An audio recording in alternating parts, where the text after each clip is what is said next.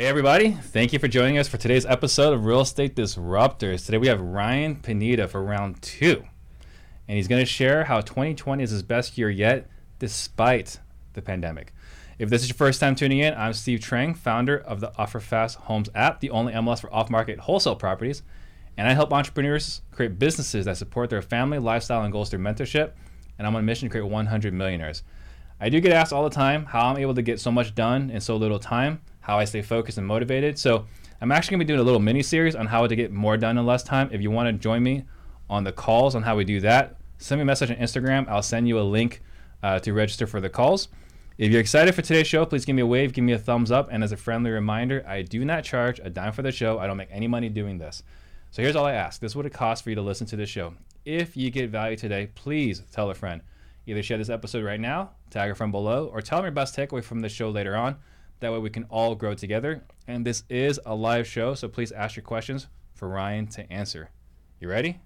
Dude, all I gotta say is, I've listened to you do that like a hundred times, and you do it without any edits. That's Yeah. impressive, dude. Thank you. Thank you. I've had about, let's see, 120 practices. Yeah, but you know, there's no editing. You just perfect. Yeah. Well, thank you. Thank you. So I think first question is, why are you here? You asked me to be, dude. I did ask you to be here. This is true. yeah. But there's um we we're talking about I think something happened, right? Back around March, right, and there was a little bit of nervousness about what's going on. right. And we kind of kind of got corralled. We shared some ideas. But you persisted and you're still doing well. Right, right. What do you attribute that to? well, you know, obviously the world's a much different place than it than it was uh, three, four months ago. And just so we know, like from the media, they tell us Arizona's the the hotbed, and Mhm. so I was even kind of skeptical of coming here. Right. And I think it's that's the feeling that everyone's having for anything, let alone investing, right? Yeah. So anytime investing comes into play, people are usually going to lean on the conservative side on, you know, what to do. And you know, when I looked at everything back in March and as it was going down, um, I had a choice. I could say, well, we could play it safe and back off, which a lot of people did, or I can say, well, is it going to be as bad as we think? Yeah. You know, should I take a risk while everyone else is backing away? And from looking at everything, I was like, you know what? I'm just going to take a risk. Right. You know, um, we just started buying up all of these deals because everyone was backing out. You know, I was having realtors hit me up that I hadn't talked to in years. Really? Yeah, because they were like, hey, you know, my seller is selling and then Opendoor backed out or whoever backed out, the buyer lost their job, they couldn't get a loan, and my seller's already moving to another place. You know, we need somebody to buy this right now. And we know no one else is buying. Right. And I was like, well, there's always a price, you know? and so before, you know, we had certain margins we were going for in Vegas. Typically 20 grand was our minimum. Mhm. And then it was like, well, we're not doing a deal unless we can make 40. And then all of a sudden, we were getting a ton of them. I was Really? like, dude, people are really going to give me these for like 40, 50 grand profits? Like Yeah. a lot of them. And I just bought them all because in my mind, I'm like, at that point, how can you really lose? Yeah. You know, even if things drop, which I don't think any recession really drops overnight. You know, this isn't the stock market. Real estate takes time. Yeah. I just figured like even with a drop and you have that big of a discount, you'd be foolish not to buy. Yeah, and I think there was something interesting, right? Because um, we're all doing our things, we're all living our lives, and then I get this Facebook message, right? And it's from Carlos, right? And there's like, I, I don't know, like 10, no, 15, 20 of us. Mhm. It's like, guys, we need to do a call, right? Like, guys, guys, we need to do a call. It's like, okay, yeah, I'm in, I'm game, right? And so we jump on the call, and Carlos is leading it. And I think you and I were on opposite ends of the spectrum, Right. right? You're like, this is bad, guys. This Yeah. is real bad. Right. And I'm like, well, everything's gonna be totally fine, Yeah. Yeah. right? And then I became more realistic over time. right. Um, but you know what we talked about was there was you were buying houses if it met a certain number, Right. and I don't have a history of flipping houses. I don't want to flip houses, but it came to a point where I was like, well, I will buy houses if no one else is buying it. Then I'll start buying it if we can hit these margins. Right. And then I remember Jared. Uh, we were talking. We're, I mean, we love laughing at Jared. He's an awesome dude Yep. and he just is just countering every email with a stupid low offer, right? yeah, yeah, you did that like a month ago. I got about 20 offers from Jared. I also got, I only got one, but Yeah, like he's just countering every wholesaler with 65% minus repairs, right, right, right? And there's 65% of not like top, it's 65% of like average right, right, ARV. right. Uh, so, it, but I think there was something interesting that happened there is that we have this concept of you know we got to do what's uh, we got to hold our secrets, we got to protect ourselves, we can't share, and but there's this community where we're all sharing what's work. Like, how are you adjusting? I thought that was a pretty cool thing. Do you, you want to share your thoughts on that? Yeah, you know, so I, I think I was probably one of the most pessimistic. Mhm. And I mean, here's the deal I'm pessimistic from the view of the economy as a whole. And I Mhm. have an economics background and I study this stuff. And I mean, I, the economy's bad. Yeah, We're in Oh, bad shape. It's really bad. Yeah, And I, I said, dude, guys, you don't get it. Like, this is going to be really bad. But from a real estate perspective, we had a lot of things that made it so, hey, it's still okay to invest. I mean, we still had ultra low supply when it hit. I mean, we were headed for double digit appreciation in Vegas, anyways. I'm sure Phoenix was, it was popping too. yeah. We were looking. We were, we were shooting. I think like 10 to 12 percent. Right. And so I'm like, even with the economy being really bad, that doesn't mean that real estate is going to be bad. Yeah. Um, and in fact, it means that there may be better opportunity.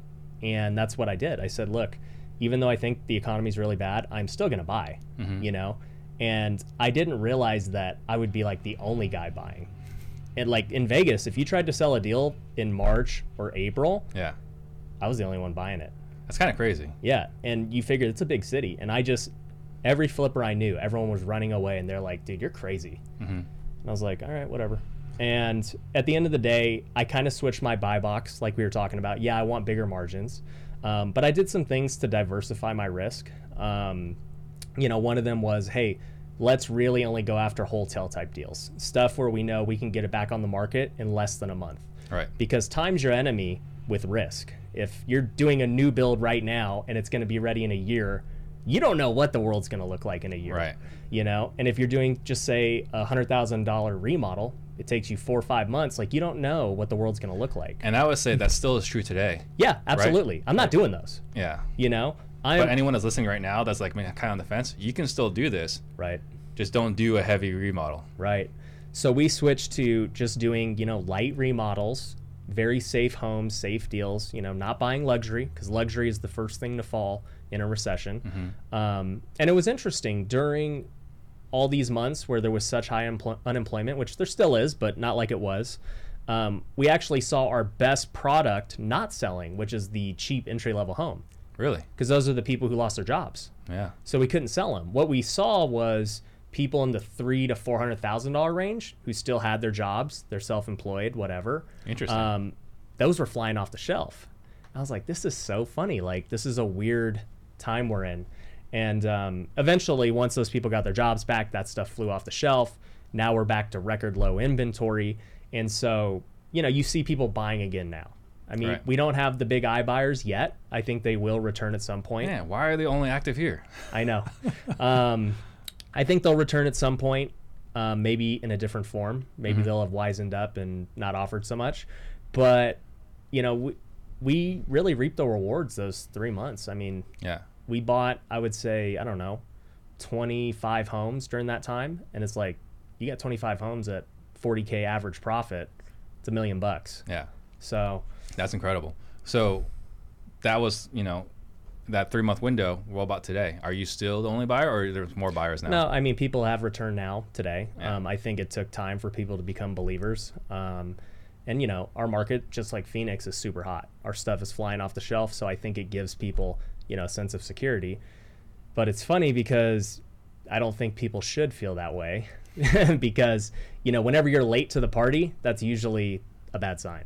Right. And it's like, okay, yeah, everybody's buying them now, but now we're pretty deep into this, and it's like, The PPP's running out. Running out. PPP's running out. EIDL's running out, the EIDL's is running out. gone. You know, um, I mean, the people who should got their jobs back pretty much got them. I mean, like, yeah, there's some places still not open yet, but I mean, for the most part, businesses have either adjusted and not needed those people anymore, or the businesses are bankrupt. Mm-hmm. Yeah. You know, that's what it is. Right. And you're in Vegas, right? And that was like for me, I was looking at the two places I was most concerned about.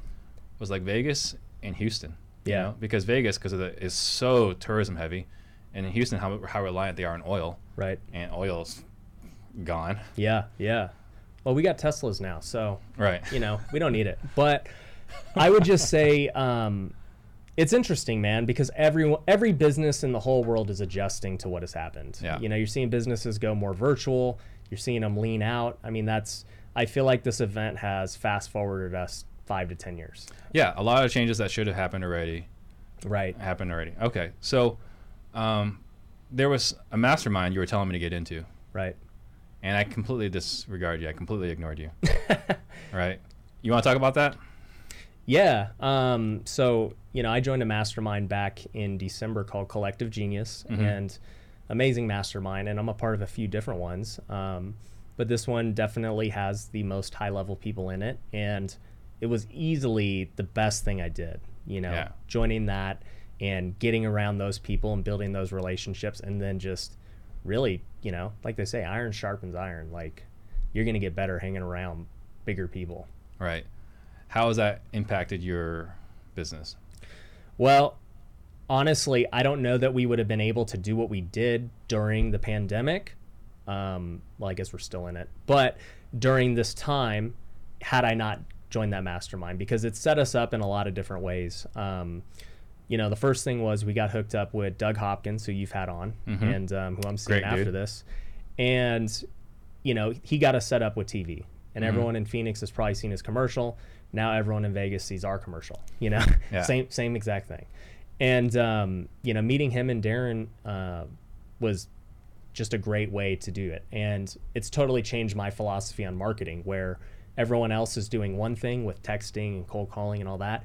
We're going the contrarian route of, hey, let's be on TV, let's be on billboards, let's like do what the lawyers do and just be a dominant, you know, market force. And so that's the angle I'm pushing now, especially with everyone like trying to cut back on marketing. We're Yeah, gonna- you went hard when everyone else is. yeah, I was like, I'm just gonna do it, and it's only because I joined that mastermind and I was in the position I was in because we did that.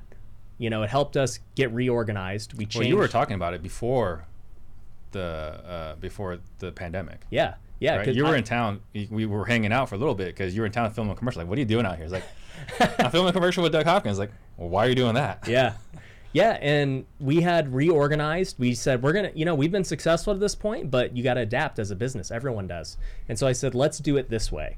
Yeah. And I took myself out from the top of being like the manager of everything, put Sean Bob up there, and I brought myself down to being an acquisitions guy. And because I realized over time, I'm like, Doug goes on his own appointments. Mm-hmm. These guys do crazy amount of deals, and he still goes on appointments. Oh, that's like a million a month. Yeah, I mean, it's whatever.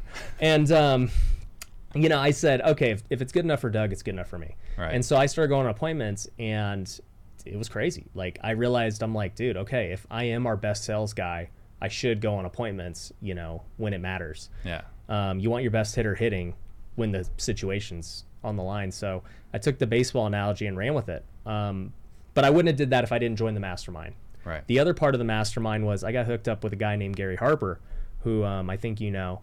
Great and dude. um, yeah, great dude. He came to my office in January, paid him a lot of money. I dropped a lot of money at the start of the year Yeah. in in faith that it was going to set us up really nice, and it did. Um, he was part of the reason why we reorganized, and so by the time that we put everything together, we were like running. And by the time COVID hit, we had already you know been doing deals like really crushing it, and so it was like, hey, we're ready to keep doing this and keep it going. Yeah. Yeah. I'm planning on having Gary come out here for myself personally. Yeah. Uh, and he's going to be coming on the show at some point. Maybe I should just have it so like he can help me with my business, and then we'll have a show. Dude, Um, easy. But I think that you mentioned like the mastermind, and so like when was it that you called me? It's like, dude, you gotta join this mastermind. It's probably freaking while I was there, man. Yeah. And I was like, no, I'm good. Yeah. Right. And then Gary is the one that recommended me to chum in, uh, join in as a, as a sales trainer. Right. I was like, all right, let's check this out. Right. And then I sent you a message like, dude, I was wrong. And I'm like, I'm gonna frame this. Um, so I think that's one mastermind. You said your other masterminds. Uh, what are the other masterminds that you're in? So I'm in another one called like Next Level Mastermind. Mm-hmm. Um, you know, I run a mastermind for my own coaching program. Um, and then we got your mastermind we're going to tomorrow. Right. So around a lot of high level people. I mean, I wish I came up with all these like brilliant ideas, but I don't. Yeah. Well, I wish I came up with all these ideas too, but I'm really glad that you can actually invest in yourself to find those Right. ideas. I mean, you said you dropped a lot of money at the beginning of the year, Right. but it's compounded Oh, yeah. dramatically. It ain't even it ain't even a question. Yeah. So one other thing that's fascinating is that our friend Kong in Washington, Yeah. right, said, "All right, Ryan, Steve, you guys need to start doing TikTok." and I was like, "Yes, Kong, I'll do it." Right. And I posted one video. Right. You're kicking my butt a little bit. right. Let's talk about that.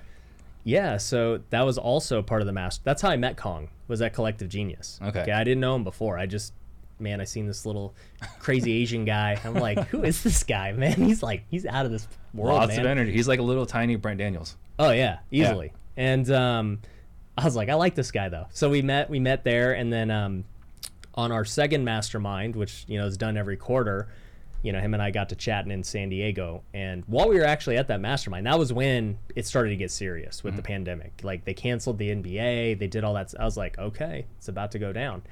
And Kong, while I was there, was I did a presentation because in the mastermind you have to give a presentation, and I did mine on social media. I said, "Hey guys, my best ROI is social media. You know, um, being on this show right now will make me money. Right. I will get a deal. I'll do something that gives me an ROI, and it costs me nothing, right? Yeah. So social media, if you do it right, will make you money. And so I did this whole presentation. I actually got the belt for the group, which is the best presentation.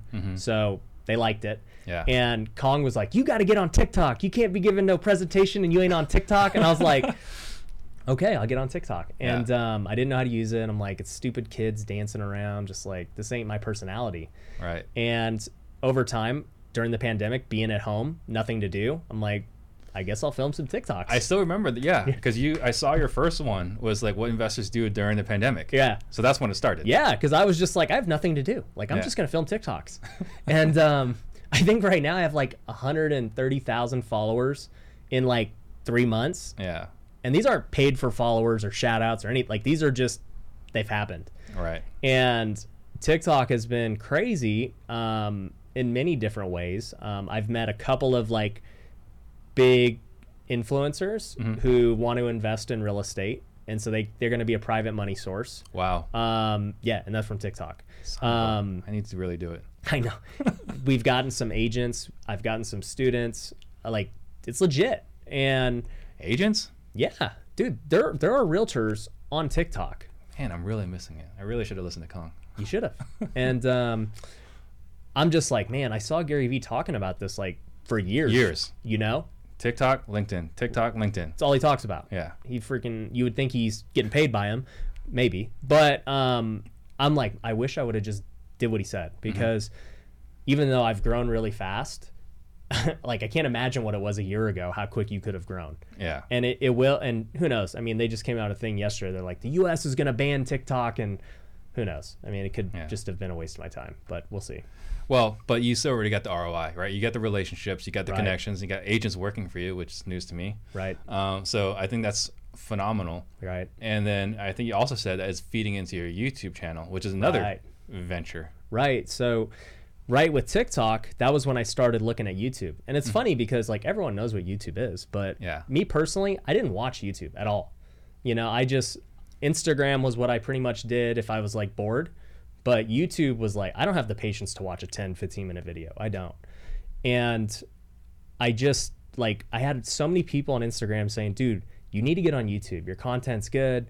Um, you would do really well." There's not many like big guys making consistent content, you know, on YouTube. So I said, "All right, I'll check it out. Tell me who are the best guys." And so I looked them up, and um, one of the guys we were just talking about was Graham Stephan, who I made a video on, and um, he had a YouTube course, and I was like, "I'll just take his course. Like, I'm always down to learn." And I saw how much money he was making on YouTube. I was like, I'm gonna I'm gonna like go pretty hard at this. Like Yeah. this is ridiculous what these YouTubers make. Right. Um, so then I became a believer.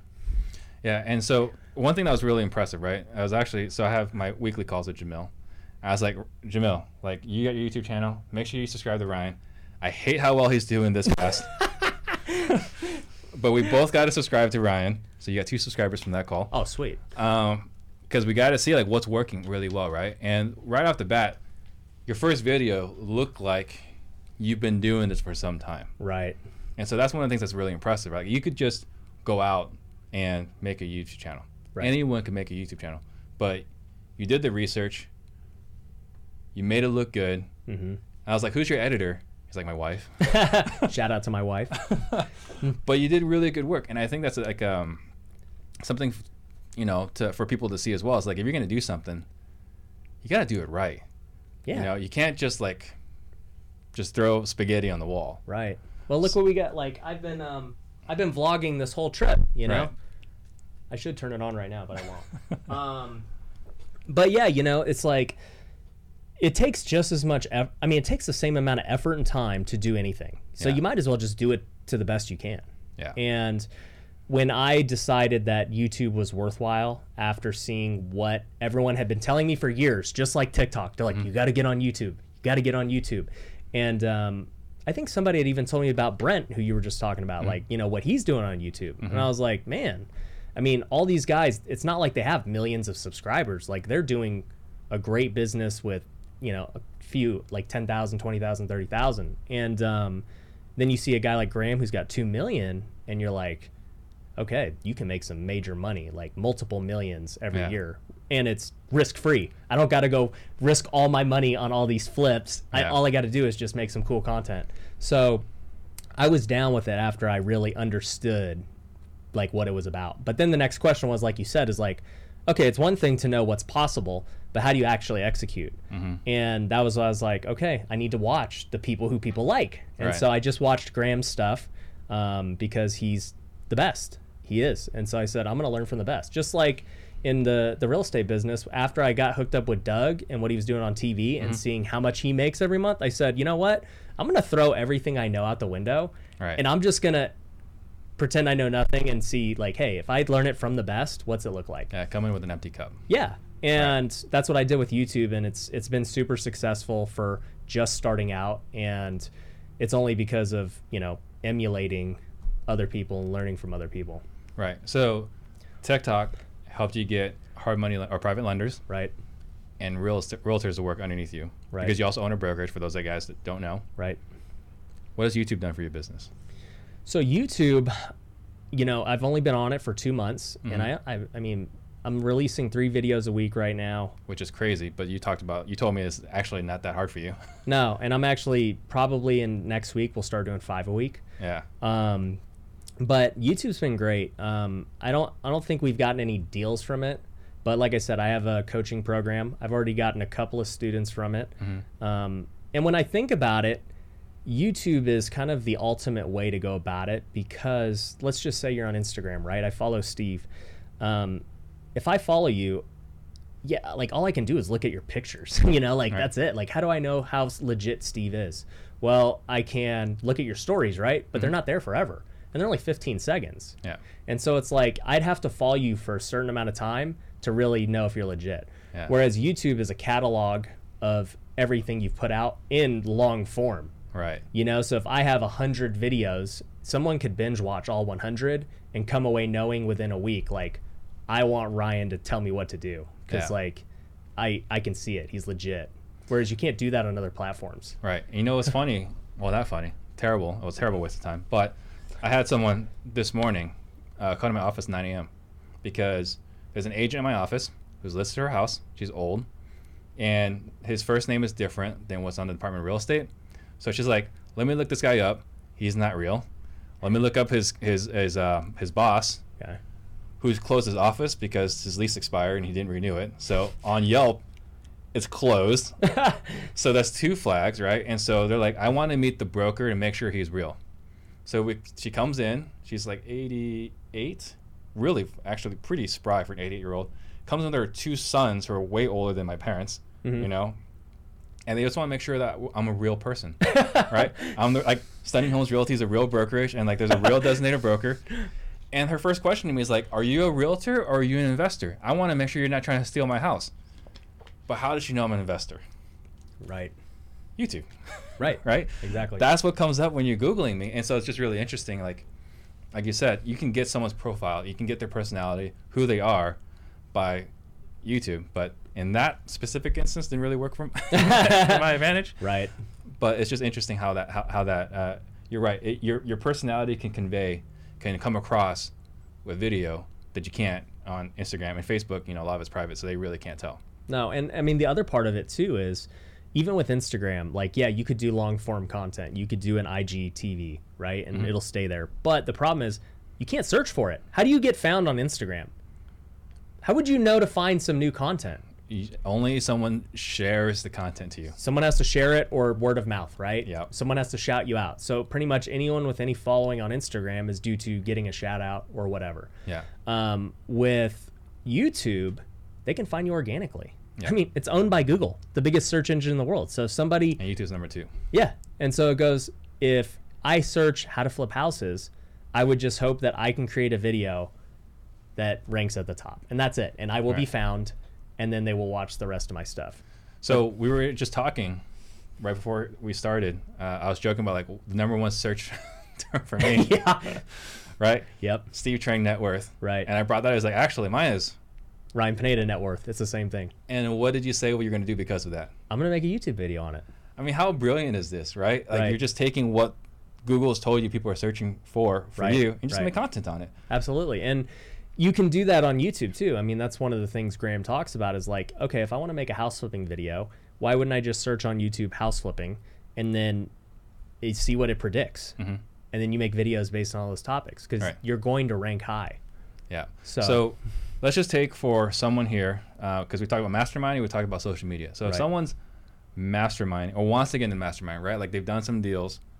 I'm assuming you've had to do some deals because I mean, would you recommend someone going to a mastermind if they've never done a deal? Uh, I don't mean, they, I they won't let you in one. Right. like, Yeah. So Yeah. let's say you're doing a couple deals and you want to join a mastermind. right. What would you suggest for someone that wants to join a mastermind? That's tough, man. A lot of these masterminds aren't like super public. They need to do a better job of social media marketing so people know who they are. Well, I talked to Jason about that last week. Yeah, they need to improve, and I've talked to them about it. Um, but it's like if I was new in the game, I mean, I personally was doing deals, and I didn't get into a mastermind until I think Collective Genius. Like I think Yeah. I can't. Well, no, I, next level is before that. I'd been to events and seminars, but never a legit mastermind where it's very exclusive, only you know like-minded, like-level people. Um, because it's just a different type of conversation. And the for those who don't know what masterminds are, it's a little different from hey, me Ryan the the teacher teaching you. It's hey, we're all really good at what we do We're peers. we're peers and so we each are going to give something of value and Mm-hmm. we each are going to ask for something of value because somebody's going to have the answer Yeah. and i'm going to learn something that steve's doing or whoever's doing because i never even thought about it Right. so it, you get so many perspectives in the mastermind Yeah. um, So just to clarify, guys, like masterminding, I mean, it's something that um, Napoleon Hill talked about in Think and Grow Rich, right? And so there's coaching, right? Coaching is you, you pay someone to learn from them. Masterminding, you're paying an organization, right? But you're it's it's like a country club, right? Where like you're joining an organization, but you're hanging out with people that have answers right that are living this business, right? Because like one of the things people, uh, it's funny. Uh, Max Maxwell post, posted a video a couple weeks ago. It's like, how do you, how do you vet a guru, right? Right. And I think that's an important topic. But if you join a mastermind, you don't have to vet the people in there. yeah the, the been vetted. organizers have already done it Yeah. and by the way if you want to vet a guru just you know go get their llc name and see how many deals they do it's not rocket science It's not. You just got to find their LLC name. right I, I don't know. Like, if someone brand new in Vegas, right, is like, hey, I was watching some content, and they haven't found you on YouTube or Instagram. Just a couple people will say, well, check out Ryan Pineda. right right? And it's and someone call, someone calls you like, hey Ryan, I had some people say I need to learn from you, right? As a wholesaler, mm-hmm. Can you send me your HUDs? What's your answer to that? no i don't have time for that Right. So as a new guy who's trying yeah, to vet a guru, I would like, say, and this is no. I mean, I get this question. You Yeah. know, I don't. I, I have people that say, "Can you show me your tax returns?" Mm-hmm. I'm like, no. Like, I don't know who you are. like, I'm not just giving you my my socials on that. Like everything. so, um, you know, I think if you want to vet a guru, if they're a flipper and an investor, all you would have to do is just say, these are my LLC names. You can go look what I own right now. You can go look up everything I have owned. Super simple. Yeah. Wholesalers, it's tough, man. And that's why wholesalers get a bad rep is like, you know, it's very anonymous. They don't ever show up on the records, you know? Yeah. So it's hard to say what they really do. All right. It's really hard to vet. Okay. So we talked about masterminding. Is there anything else you want to add to that before we transfer to social, uh, transition to social media? Um, with masterminding, I, uh, well, I guess I never even answered your question on what people should do. I would just say that's that's a good question because every mastermind I've ever joined is from word of mouth. I just randomly heard about it. Somebody else told me about it, like a secret society or something. Kind of is. Yeah, like I, it's like you got to be invited to to join in, and I just I don't even know how you'd find it. I mean, Yeah, you could oh. Google it, but The only reason why I knew about Collective Genius is because I was at a Sean Terry event. I was like, okay, who's coaching Sean Terry? yeah, yeah, Right. he used to be in it. Yep. Yeah, so that's the only reason why I found out about Collective Genius until you and Kong were both like, Steve, join us. join us. We offer. we'll let you in. Um, and so going to social media now. So we said TikTok, we said YouTube, Right. and we haven't touched LinkedIn yet, but TikTok. If someone wants to get started on TikTok, like what, what advice do you give somebody? Well, you know, number one, hopefully don't get banned here um, today. But um, yeah, if you're gonna get on TikTok, know that um, I guess with any platform, know the demographics. So TikTok is very younger. It's very international. Um, I think if you pulled up my followers, like half of them are U.S. And it's not that like they're fake or anything. It's just that's what TikTok is. It's international. Well, Um, from China. Kind of owned by a Chinese Yeah, um, so- agency, but no big deal. Yeah, whatever. um, so just know that hey, it's going to be younger international audience, and um, you got to really grab their attention. I mean, it's like any marketing. If you don't capture someone's attention within like a second or two, they don't watch it. Yeah. You know, so you have to make something very eye catching those first couple of seconds, and then it's just like any content. I mean, you got to pick a niche. What's your niche? Um, if we're all in the real estate niche, um, you know, we got to make content geared towards that niche. I think a lot of people just do random videos with no rhyme or reason. So they'll be dancing one video, they'll be doing some real estate one video, they'll be doing their family one video, and there's nothing wrong with that. You're just not going to grow. Yeah. I mean, at the end of the day, people follow you because they want a certain thing from you. Gotcha. So you're saying kind of like Instagram, you want want to have like maybe a couple things, but not everything. Right. Or like YouTube. Like I think one of the mistakes that some YouTube guys will will start when they're starting a brand new channel is like there's a video on like this movie review, Right. And then this restaurant, Right. And then whatever. It's not. Yeah, you, you got to have a niche. Yeah. People, you can't confuse people. People aren't that smart. I mean, that's what it comes down to. Well, I mean, the, Dan Kennedy, right? That he's one of the uh, godfathers of marketing. He talks about you got to market as if everyone's a third grader. You really do. I mean, it, it's not to be offensive. It's just the reality of. Well, it's the times. It, it- it's everyone is so freaking ADHD right now. If you don't grab their attention, Right. you're you're irrelevant. well, and here's the other thing too is, um, I mean, literally TikTok, you are going to get third graders. I mean, like you might, you know, you're talking third to middle school. Like I get, I can't tell you how many middle schoolers I get. They're like, dude, I want to do real estate, but I'm not 18 yet. Like I get that all the time on TikTok. All right. And I'm like, partner up with someone that's 18. Like, go, go. You could still go do something. Well, Like, what's funny is like I had someone, you know, suggested friends on, on my phone, right? TikTok. And I, so I followed her uh-huh. and I sent her a message like, do you just let your daughter just go on TikTok all day? And she's like, I have a TikTok account. dude. Yeah. So there. so you, it totally burned her daughter there. Um, so going back, so, you know, your audience is younger, but their parents ended up becoming your private money lenders. Um, so no, I've actually had that um, that scenario too. I didn't even talk about that. I've had scenarios where, yeah, the kids see me and they tell their parents, and the parents want to either you know get in my coaching program, invest, like they want to just do something in real estate. Like we've had that happen a lot. Yeah. Um, but no, like one of the private money lender guys um, is actually a YouTuber, famous YouTuber. I'm not gonna say who he is, but he's got millions of subs. Super young too, and um, he's like, yeah, you know, I love real estate. He's sharp, and um, he lives in Vegas. So he was like, hey, you know, I seen you're in Vegas. You're doing this. Like, let's get together. So he. I can't take all the credit for you know why YouTube's been going because I also have a guy who's got like you know a million millions and millions of subs helping me. All right. Another mentor, Another mentor. right? So with YouTube, just download Graham's course and that's it, or is there anything else you want to suggest someone that wants to do? yeah, I mean that that's what I would do. Yeah, that's probably what I'm going to do. Yeah. Uh, so we talked about LinkedIn as well. Have you had any luck with LinkedIn? I can't get any freaking traction on LinkedIn. No, and you know, I told myself when I started TikTok, I was like, I'm gonna just do both, right? Mm-hmm. Like Gary Vee says. And then TikTok had success, and then LinkedIn was just like, meh. It's like molasses. Well, and also the problem with LinkedIn is it's like literally spam after spam DM. Like my process now is accept, mute, Yeah, like I, accept, mute. I, I if I looked on my LinkedIn, I probably have like a hundred messages that are like, "Thanks for connecting. We should connect." Yeah. We, like, I'm like, what does this even mean? No, Like, who knows? So then, um, the third thing that you attribute your success to, your recent success through the pan- uh, pandemic, is, is taxes. What what is that about? yeah, so I actually started a CPA company for real estate investors. Um, Which, by the way, just go on the record here. I had that same idea, and I also hate that you started that before me. But go ahead. anyways, it's called TrueBook CPA. Um, if you guys are interested, you could check it out, truebookcpa.com. But, you know, I taxes obviously are something that every real estate investor professional needs. And I feel like almost every single person is not happy with their accountant, like at least Yeah. seven out of 10. And I was the same way. I mean, for the last six years I've been investing, I've had multiple CPAs, you know, throughout that time. And it's like none of them can stick. And as I grew my business further, it just I kept outgrowing my current CPA. And then I have a CPA is like, oh well you can't do that. I'm like, dude, if you're not willing to like even take any type of risk, you ain't the guy. Right. You know?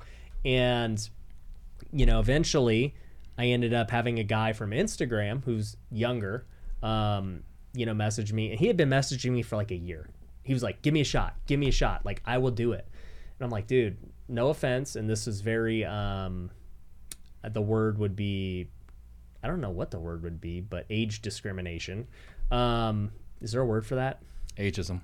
Ageism? Yeah. So this would be ageism, even though I'm young, because he's like 27, 28. I'm like, dude, you're too young. Like, you know, I need someone with experience who's been through all of this stuff. That's what you thought. Yeah, and he's like, dude, I've worked for all these top people, like you know Anderson and all these other ones, and he's like, just give me a shot. So he came to my office, went through everything. I was impressed, and I was like, all right, you got him.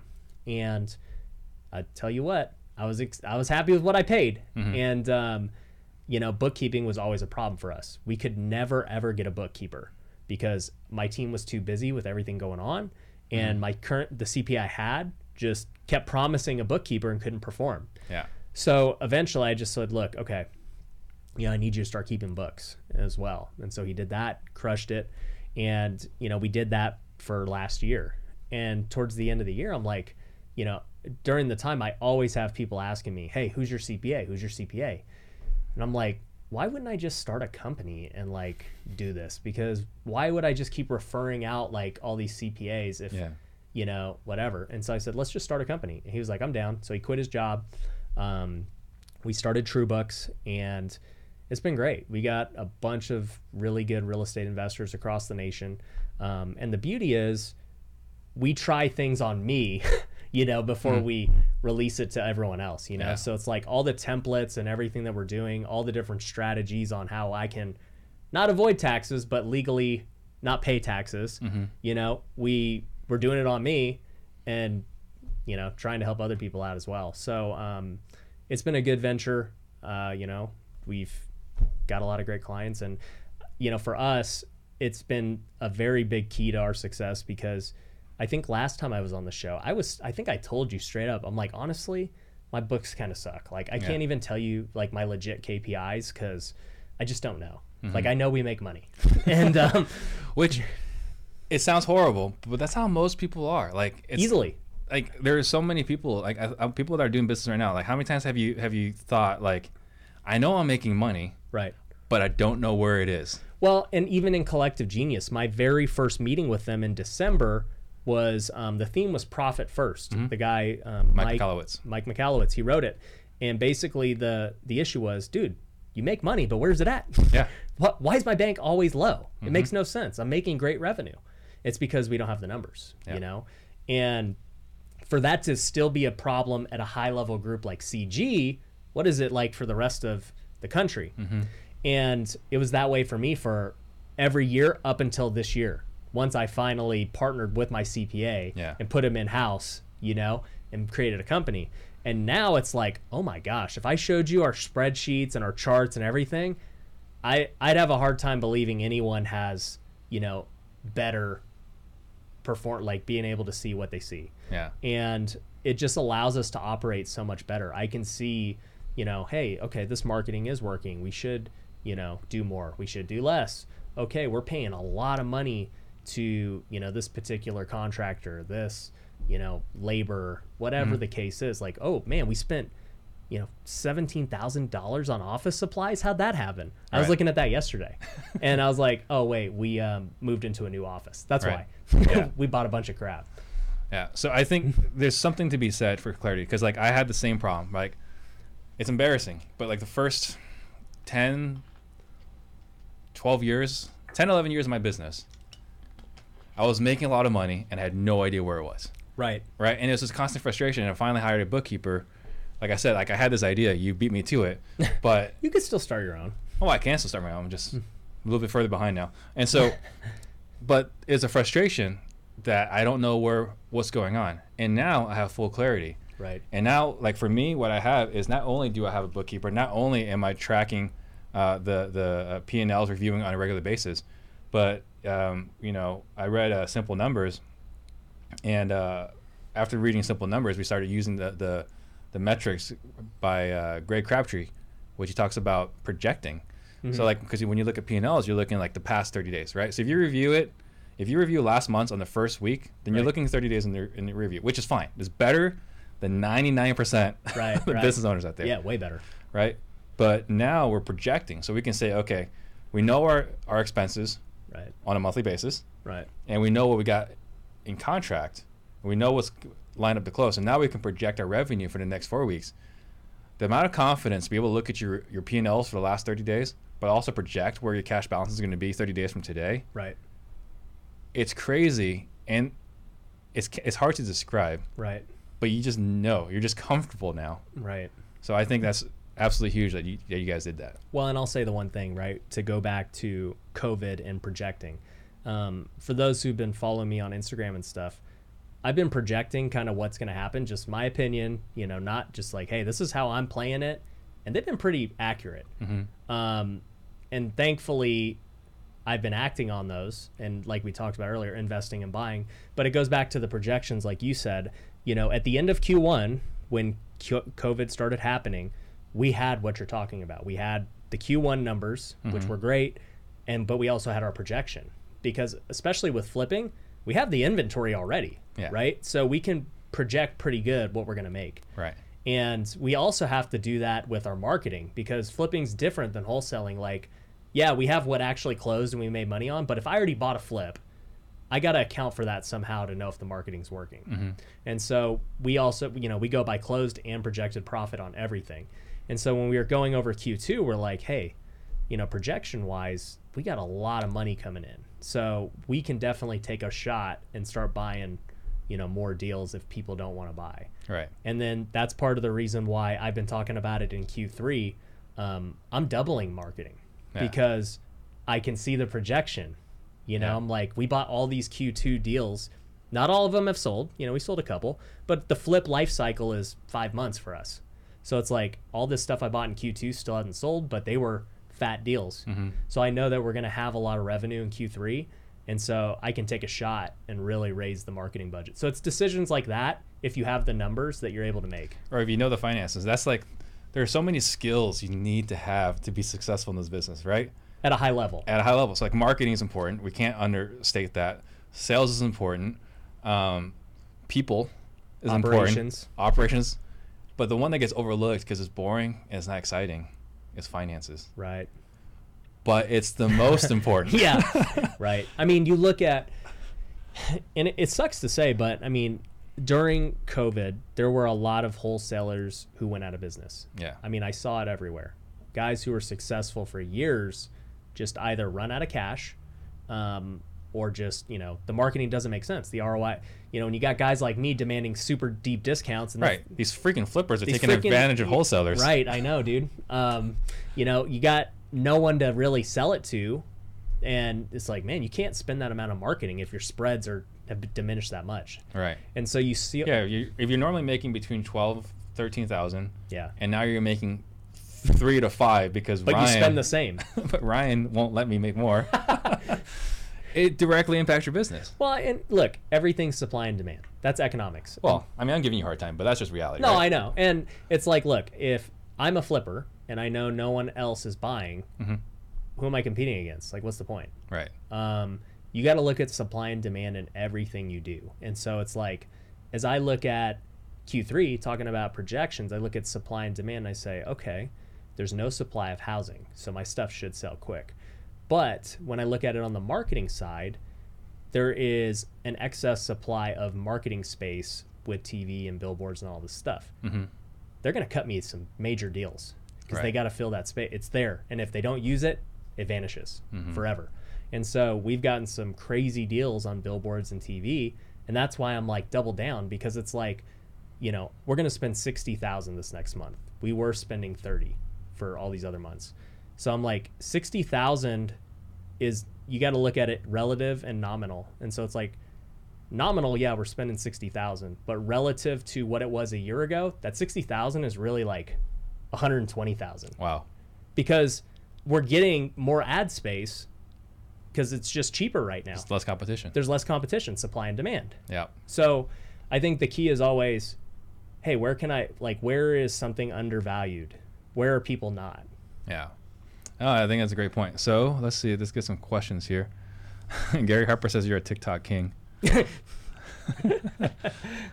uh, so we asked the question: How do you find masterminds in your local area? Love the nerd tax talk, man. The nerd tax talk, I can geek out on it. I mean, I've gone pretty deep. I went from something that I absolutely hated, and, and like I kept saying, I'll do it next week. I'll do it next week. Right. To now, I can't look forward to doing it on Tuesday mornings. What is the nerd tax talk? I don't even know. Well, taxes, P and Ls, I know that. You do that? I do that. Oh, I'll have to check it out. Yeah. Oh no no no. He's they're saying this show. Oh. Yeah. You know, if you got my partner Matt on here, he's the um, actual CP at TrueBooks. Mm-hmm. Um, I'm just like the guinea pig face. He, um, if you put him right here, he would not shut up. Like he, I have to always tell him like Matt, just you're done. Like I don't, I cannot listen to you talk about a number any longer. Uh, Terrence Lee is asking King Kong. Yes, King Kong Kong Lee is someone that will respond to us every once in a while. Um, and we're in a mastermind with with King Kong. Uh, uh, Simple Cash Offer wants to know what CRM are you using, and what is your favorite list?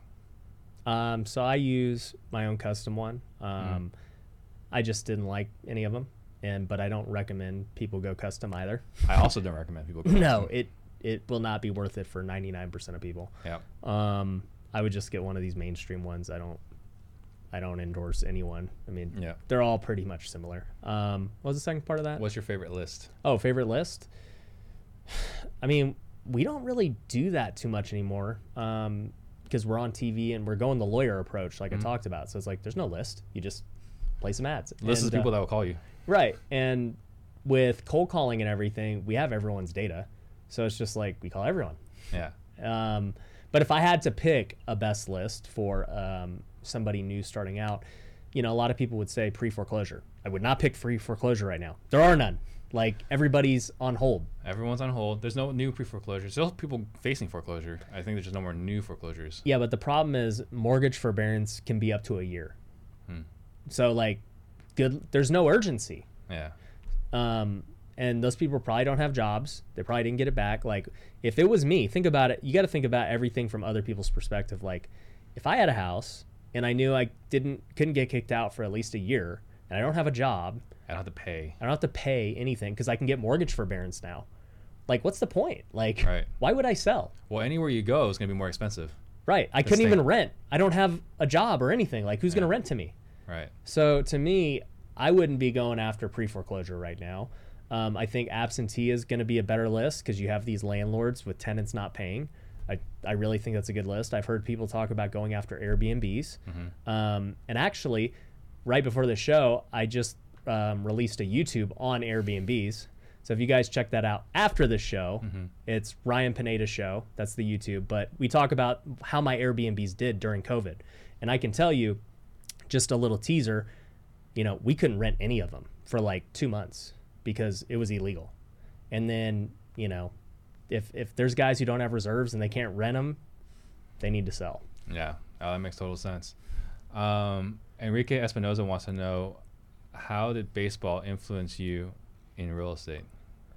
Man, that is a great question. Um, it's hard to say just one thing, but uh, one thing I'll say is I think that was harder than anything like most people have to do. Um, to be disciplined, to try and wake up and perform at the highest level every single day, to constantly be training towards like the greater goal of getting to the big leagues. Mhm. You know, it's like every day you have to do something to get yourself closer to that goal.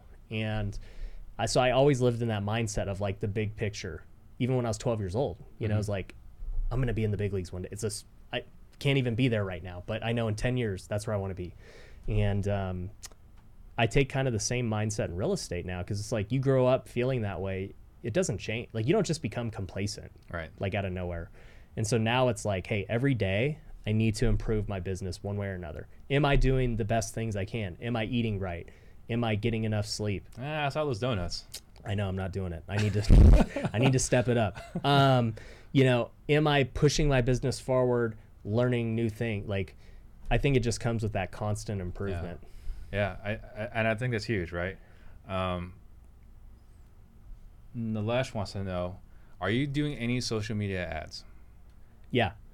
What are you doing for social media ads? I mean, it's just for my personal brand. It's not for like, um, you know, buying houses from Mm. sellers. Um, I just run ads for you know education stuff. Yeah, I mean, what I do just to build my brand is anytime there's like this ad is performing better than 95% of the ads. You want to boost it? Yes. Absolutely. well, you know, we've run Facebook ads just very sparingly, not a lot of money. Mhm. Um, but I actually hired a YouTube um, ad guy. So if you guys are watching YouTube, you'll probably see the ads here probably later this month. Yeah. Uh, Daniel wants to know Graham Stephan. Oh, who, who is Graham? It's Graham Stephan. Daniel, sorry for missing that. Uh, what is your cash on cash return benchmark? I guess for a flip. Infinite. I don't want to put any of my cash in. I mean, that's that's the, the lowest acceptable? I mean, honestly, uh, I don't know. I just don't ever use it. I don't. You're just looking to make 40k, 20 to 40 on yeah, uh, I mean that's all I'm trying to do. And if I have to use my own cat, like I never will fund a deal all cash myself. Right. Like if I have to go get a hard money loan and put you know 30, 40k down, I'll do that. And you know whatever I made, I made. I don't Mm. really care about it. Right. Um, and then Sam wants to know, is there a particular um, site you like for skip tracing? Um, I mean, like I said, I mean I haven't I barely skip trace, but um, Batch is good. Um, you could definitely use Batch. They're cool. Yep. Uh, and then George wants to know, how is the market performing during the pandemic? And we kind of talked about that a little bit. And how's it? How is it today? So during the pandemic, you know, we got a lot of deals, um, a lot of Fallout deals. It was weird. It, it kind of came as a wave. So right when the pandemic happened, you had panic, and so you Mhm. got a lot of panic sales, and you got a lot of backouts that sellers still needed to sell. So we got good deals right out the gate. Mm-hmm. Then once that wave kind of go or um, went through, that was when the struggles happened for most people because you had a disconnect in the market. You had you know flippers who think the world is ending, so they need a super cheap price, and then you have sellers who think, oh man, this isn't that bad, you know, whatever. And so whenever there's a disconnect, it's hard to make a deal. Yeah. I would rather us both know the sky is falling or that things are, you know, on the up and up. Yeah. Because then you can make a deal. Everyone's on the same page. So I think that was why a lot of wholesalers went out of business is because it was tough to make a deal.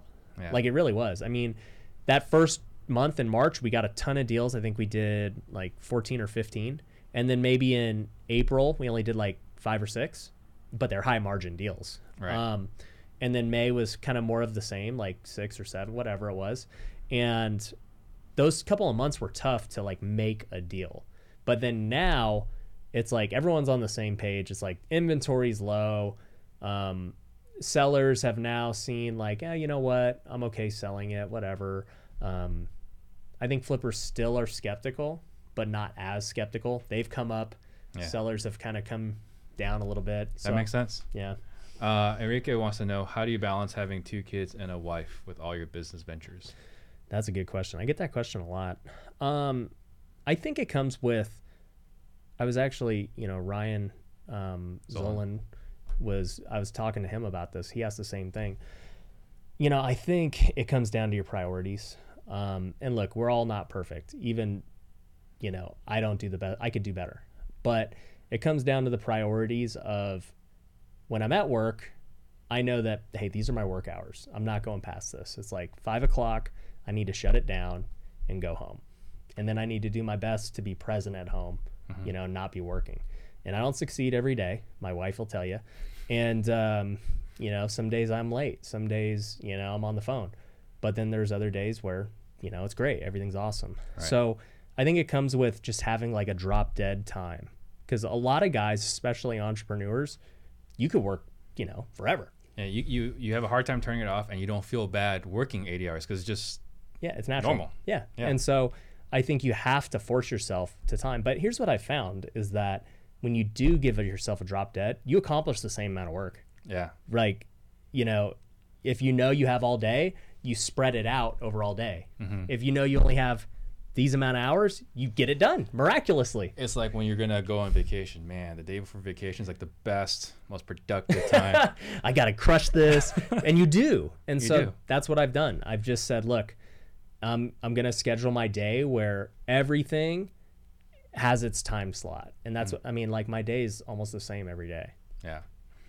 Um, when we were on the show last time, we were saying I think it was it all day Wednesday or Wednesday afternoons you took off. Right. Is that still the case? So it's not the case anymore. Um, when we had my son, you know, my first child, it was January of 2019, and um, he was in the NICU for two months. Mm-hmm. So, you know, super stressful time. And then when he got out, you know, we're trying to learn how to be parents, and he's got a doctor's appointment like literally every other day.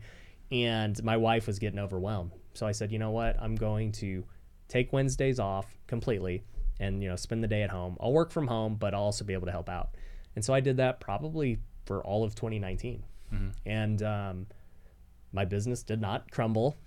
Somehow, miraculously, I got everything I needed to get done Right. and it was great. And then, um, you know, once this year came, we talked about it, and she's like, you know, I, I'm good now. He's older. Think you can go back. I'm like, all right, cool. You know, me going to work is like playing. Like it's like going. It to, is. Yeah, it's like all right, you can go to recess and go have fun with your friends. That's what it's like for me. Totally. Oh, I totally agree with that. So yeah, now I'm back to five days a week, but I'll never work weekends. I never have. That's pretty good. Um, so Daniel wants to know how many VAs, acquisitions, dispositions. What is your I mean? What does your business look like right now? Okay, so the company structure. Um, you have Sean Bob at the top. He is the COO. Um, he manages everything. Um, under him is Monty, who is our marketing and dispositions guy. So he handles making sure the VAs are doing what they do. He also dispos deals when we do wholesale. We probably wholesale maybe like 30% of our stuff. Um, he manages like six or seven VAs that mainly cold call. And um, that's why I say when you have that many VAs, you're pretty much going to burn through the data. So we just call everyone. Um, and then underneath them, acquisition side, this is where hiring Gary was big because we totally changed how we did acquisitions. Um, most people are trying to close virtually and over the phone. And then I've heard, you know, you have like the left and the right, the virtual people and then the appointment people, right? Yeah. And um, I was on the virtual side. You know, we go on an appointment when needed. But then talking to Doug, um, he was like, no, Doug goes on all his appointments. Like all we do is appointments. I was like, well, you do better than anyone I've ever heard of. So I'm gonna I'm gonna do what Doug does. Yeah. And um, I I also was risking a lot of money with TV because before that in 2019 I was spending maybe 10 grand a month. It was nothing. So I was like, eh, if we don't get a deal, whatever. Yeah. Um, but then it became, hey, we're spending 30 grand a month now. So we better get a deal. And um, the first month we ran TV in January, we got like one deal. And I was like, this ain't penciling. I'm like, this uh, this might not have been the venture I thought it was going to be. Yeah. And Doug and Darren kept telling me, they said, Ryan, you need to go on appointments. Like TV requires that. And um, he's like, they're just, that's what you got to do. And I go, all right, sensei, we will, we'll try this. And um, yeah, February, I personally went on appointments and I got over 200 grand in projected profit myself Wow. By myself. I was like, these guys are onto something. Yeah. And um, so I switched our, I completely switched everything. And um, I made my in house, I, I basically have two in house guys. You'd call them inside sales reps. And all they do is handle all the inbound leads, you know? And then they decide, they, they have a rule. If they can't close them in 24 hours, they need to set an appointment. Mhm. They have the ability and the authority to do it because they've done it, but I don't want them trying to close everyone over the phone because we're going to get a better deal in person. So, you know, they will set an appointment, and then we have basically four outside sales guys. Now, granted, we don't have that many leads where we need four. The reason we have four is because we have me, which I pretty much only go on the the best appointments we know that are super closable or motivated, whatever, because my time's super limited. Um, and then we have a second guy. It's basically like our B guy. He will go on every other one I don't. You Mhm. know, they they show some type of motivation. Maybe we're unsure. He'll go. Third guy is a listing agent. We've qualified them as only a listing, so he'll go on those. And then we have like basically a hybrid agent. He can go listing or cash. We just don't really know. But we don't want to send our unlicensed guy, you know, on one that might go either way. Right. And I don't want to send my listing agent, you know, if there's possibility of getting cash. Yeah. So, yeah, that's really it. Awesome. Um, Leo Aguirre wants to know what is your why? My why, man. Every you know, I feel like every time my why changes. Um, you know, I my why in life in general is obviously Jesus. Um, people who follow me know that, and I'm passionate about um, everything with serving and you know bringing people to Jesus. But if I was to pick a non-generic answer of you know faith or family, like what else motivates me? I mean, I'm honestly just like motivated by getting better every day and just succeeding and having more and more success. Like that literally is what motivates me. It's not necessarily like, okay, I'm working really hard so that I can go buy, you know, this car, or this big giant house or whatever. Like that stuff doesn't motivate me. Mhm. It also doesn't motivate me to, you know, be like, oh man, I need to um, go own the Jets like Gary Vee. Mhm. Like I don't, whatever. Um, I just really enjoy the process of getting better every day and then just like dominating. Like that's it. Well, dominating. I mean, that's that's, and I think that's part of it. Right? It's just being a driver. Is being competitive, knowing that you can do better, and you won't settle for less. Well, and here's the other funny part about that, since you mentioned the word competitive. So when I had Gary at my office in January, um, you hear this. I don't know. I think real estate has kind of gotten soft with everybody being buddy buddy. Mhm. Um, you know, because it's like, oh yeah, there's no competition. We're all buddies, and it's true, we are. But Gary's like, no, no, no. He's like, you're an athlete. He's like, you grew up being competitive, like Right. your whole life. Yeah. You want to like, you want to kill the other guy. Mhm. I was like, yes. I was like, I do want to win everything I do. Right. He's like, so why like try and tone it down? Like, be you. Yeah. And I was like, I like that. I was like, so we're just gonna try and be the very best we can be. If it means taking over Las Vegas, if it means being the best YouTuber there is, you know, it's like, all right, you know what? If I'm gonna do YouTube, I might as well try and be the best. Right. I've got my eyes set on being the best. If I'm going to, you know, do TikTok, that's why me and Kong have a challenge. Kong has more followers. I'm coming for him, you know? and it's a friendly competition, you know? Um, and Kind he's, of. he's kind of, I'm, you know, if I sabotage him, whatever. But, um, you know, he's the one who got me on TikTok. And, Yeah. but, uh, yeah, I just really want to dominate anything I do, whether it's a current venture, a new venture.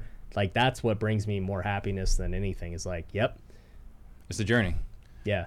Um, and then, I don't know if you have the answer to this. Then uh, his follow up question is, what is your next big move? Hmm.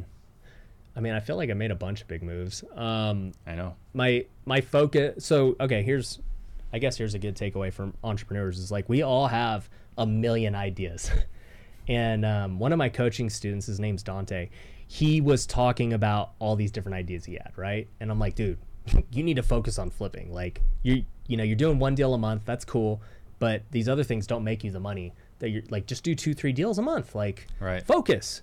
And um, I have the issue too because it's like, okay, I do have these other businesses. Like, how do I focus on one big venture at a time? And I think that's the key is like you do have to focus on the one big venture and not worry about anything else until that is like mastered and complete. Because Mm-hmm. I think we start a lot of projects all at once, and then they all fail. They all suck.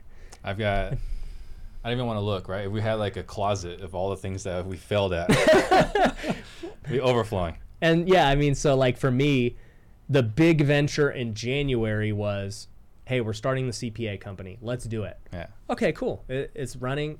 Matt's doing his thing. We got clients. Great. Um, now what's the big venture? It's YouTube. Like, how can I become the best YouTuber I can? That's a business, Yeah. you know? And so that's all I'm focused on. I haven't even thought about, like, I'm sure I have thought about other things. I'm like, actually, I was thinking about a clothing company. I was like, you know what would be tight is like an entrepreneur clothing company. I don't see it. And then I was like, all right, all right, never That's a terrible Like, idea. Yeah, I'm like, let's let's focus here. Um, Flip It with Rick wants to know what would be harder, making a million dollars in wholesaling fees? I'm going to assume in a year, or getting a million YouTube subscribers. Huh. I would guess getting the subscribers probably harder. You think so? I don't know, dude. That's a good question. That's a good question. Um, I I, got I mean, as it stands right now, getting a million dollars in wholesale fees is much easier for me. for me right now. I'm a lot closer to a million wholesale fees than I am to a million subscribers. Yeah, that's what I'm saying. Yeah. Uh, Jay's asking where you can get a template for a YouTube channel. I'm thinking just Graham's course, right? Right. I mean, other also just watch, just watch how they do it. You know. Yeah. Uh, Brian Leffler wants to know who is Doug. This Doug, this magical Doug we're talking about. Doug Funnie, dude. Um, Doug Hopkins, man. He's Yeah. he's the man. Doug Hopkins, and I did an I did a, a a show with him, and I mean, like I say, it's like doing a million a month. It's not even that big a deal. Yeah, it's whatever. Um, Brian Davila wants to know who your favorite student is. Oh, geez, freaking Davila. So Davila, um, uh, it's like, how can you, you know, it's like naming your favorite child. You can't do that. I already But- know my favorite child. Well, okay, then you can do it. Um, you know, one thing I'll say about Davila, you're gonna have him on this show Yeah. uh, one day. I- mean, he's qualified to come on the show now. But Yeah. um, it's funny because like he reached out to me maybe two plus years ago before I was ever doing anything with coaching or whatever. He's like, "You want to mentor me? You want to mentor?" Me? I'm like, "No," and he's like, "What's it gonna cost?" I'm like, "I don't even know, man. Like, I don't even have a program. Like, Right. you know, he was all about it. And then finally, when I held my first ever event at the end of 2018, I did a Facebook Live announcing it, and he was the first guy. He was Yeah. like, "I'm in," and you know, it sold out really quick. I was like, "All right, cool, man." And then when I held my first, um, you know, coaching, when I was finally like, "Hey, coaching," he's like, "I'm in," like, so he's the man. So just on the basis of being a guy who's been in there from the ground up and obviously doing super well in California. If you guys are um, in SoCal and you have deals, hit uh, Brian Davila up because he'll be able to flip them and buy them from you or list them. He's a great realtor too. Yeah. So um, you can you can be the favorite for now, dude. For at least a minute. At least a minute. Um, and then uh, I, I would say, uh, my kids ask me who, you know, the favorite kid, whatever. I always tell them it's the blue car in the garage. it's it's the Tesla. That's the favorite kid. I'm sorry, girls. Like I love you guys, but this one does not talk back. Yeah. Doesn't crap. No. so um, we're wrapping up here. So I want you to think about one takeaway you want to leave all the listeners with, and I'll just make just announce next week we've got Steven Morales. He's coming out here from I think Tampa. So we're gonna have the battle of the closers. So we did a closers Olympics. I thought he was the one that was the most intimidating. So uh, he was the only one I was worried about, and he was good. So Yeah. we're gonna see him next week. Um, so last thoughts. Last thoughts. Um, I guess uh, maybe two thoughts. One selfish thought: go follow my YouTube, uh, Ryan Pineda Show. Yeah. Um, other giveaway, I would say, well, not giveaway, but um, value. I guess don't worry too much about what the media is saying right now. Um, you know, had I worried about everything everyone else was saying three, four months ago, I would have probably cost myself a million dollars Yeah. you know and so it's like make your own decisions you know look at the data look at what people i guess you respect are doing um, and get all the feedback you can and you may even disagree with them you know i know in collective genius when it all went down while we were at the event every not every but like 70 80% of them were very like i'm liquidating Mm-hmm. you know I'm, this is i'm scared And you have to realize everyone's in a different spot in life. Whereas, you know, guys in that group are older and they got families and all this stuff. Like, They can't start over. no, they're like, dude, I, it, I don't need to go. Like, if I miss out on money, it's okay, right? Right. Whereas a lot of the young guys who listen to the show, I consider myself young. It's like, dude, I'm willing to take a risk, dude. Like, Right. this could really push things forward for me and my company if I'm right. And if I'm wrong, so be it. Right. Start over. I will rebuild. Yeah. You know, it's like I've done this before and I have way more knowledge and resources and everything than I had before. I can do it again. That's my attitude. How old are you right now? 31. 31. So I, I watched this great video by Patrick Bet David. Yeah, I love him. And every year, he on his birthday, he's like, Am I better than the guy last year? Yeah. Right. And one question, because he's 40, or he's maybe 41. He looks older, but His question was, "Can like, would I rather be 40 year old me, or 27 year old me? right. Because 27, and I and I watched that video, and I was thinking the same thing. Right, 27 year old me was vicious. Right. It was like working to two o'clock in the morning. Yeah. Right, was ready to go at all times. And that 27 year old me thought he knew a lot, Right, right. but he really didn't. right. Right. So I think that's a good point. Like you know, 31 Ryan versus how old were you when you started? Well, I got licensed when I was 21. But I started flipping when I was 25. 25. Right. So 31 Ryan Yeah. like, versus 25 year old Ryan. Right. Like Yeah. I know way more. there's like a chasm Right. between the two guys. Not even close. yeah. Right. So it's like if I have to restart, you know, we'll be okay. Right. Awesome. So if someone wants to get a hold of you or find your YouTube channel, how That's did right. how did he do that? So best ways to just find me on all the socials: TikTok, YouTube, Instagram. It's all the same. Ryan Pineda Show.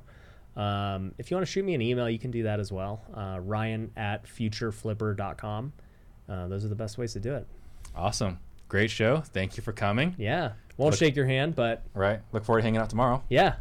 Thank you guys for watching. Thanks.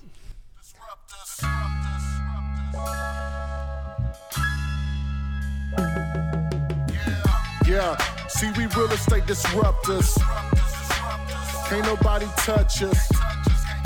And yeah, we about to give you game. Shout out to Steve Trang. Real estate disruptors. They cannot touch us. And yeah, we about to give you game. Shout out to Steve Trang. Jump on the Steve Train. We about to give you game. REI's flowing through my veins. And you don't have to look no further. See right here, you gon' learn everything. Shout out to Steve Train. Jump on the Steve Train. We real estate disruptors. See, we real estate disruptors.